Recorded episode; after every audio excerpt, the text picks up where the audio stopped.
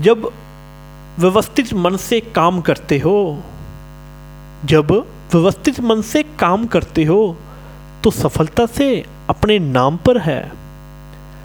हमेशा सकारात्मक सोच में रहो। सफलता जिसे तलाशती होती है, तुम्हारी तरफ़ बढ़ेगी।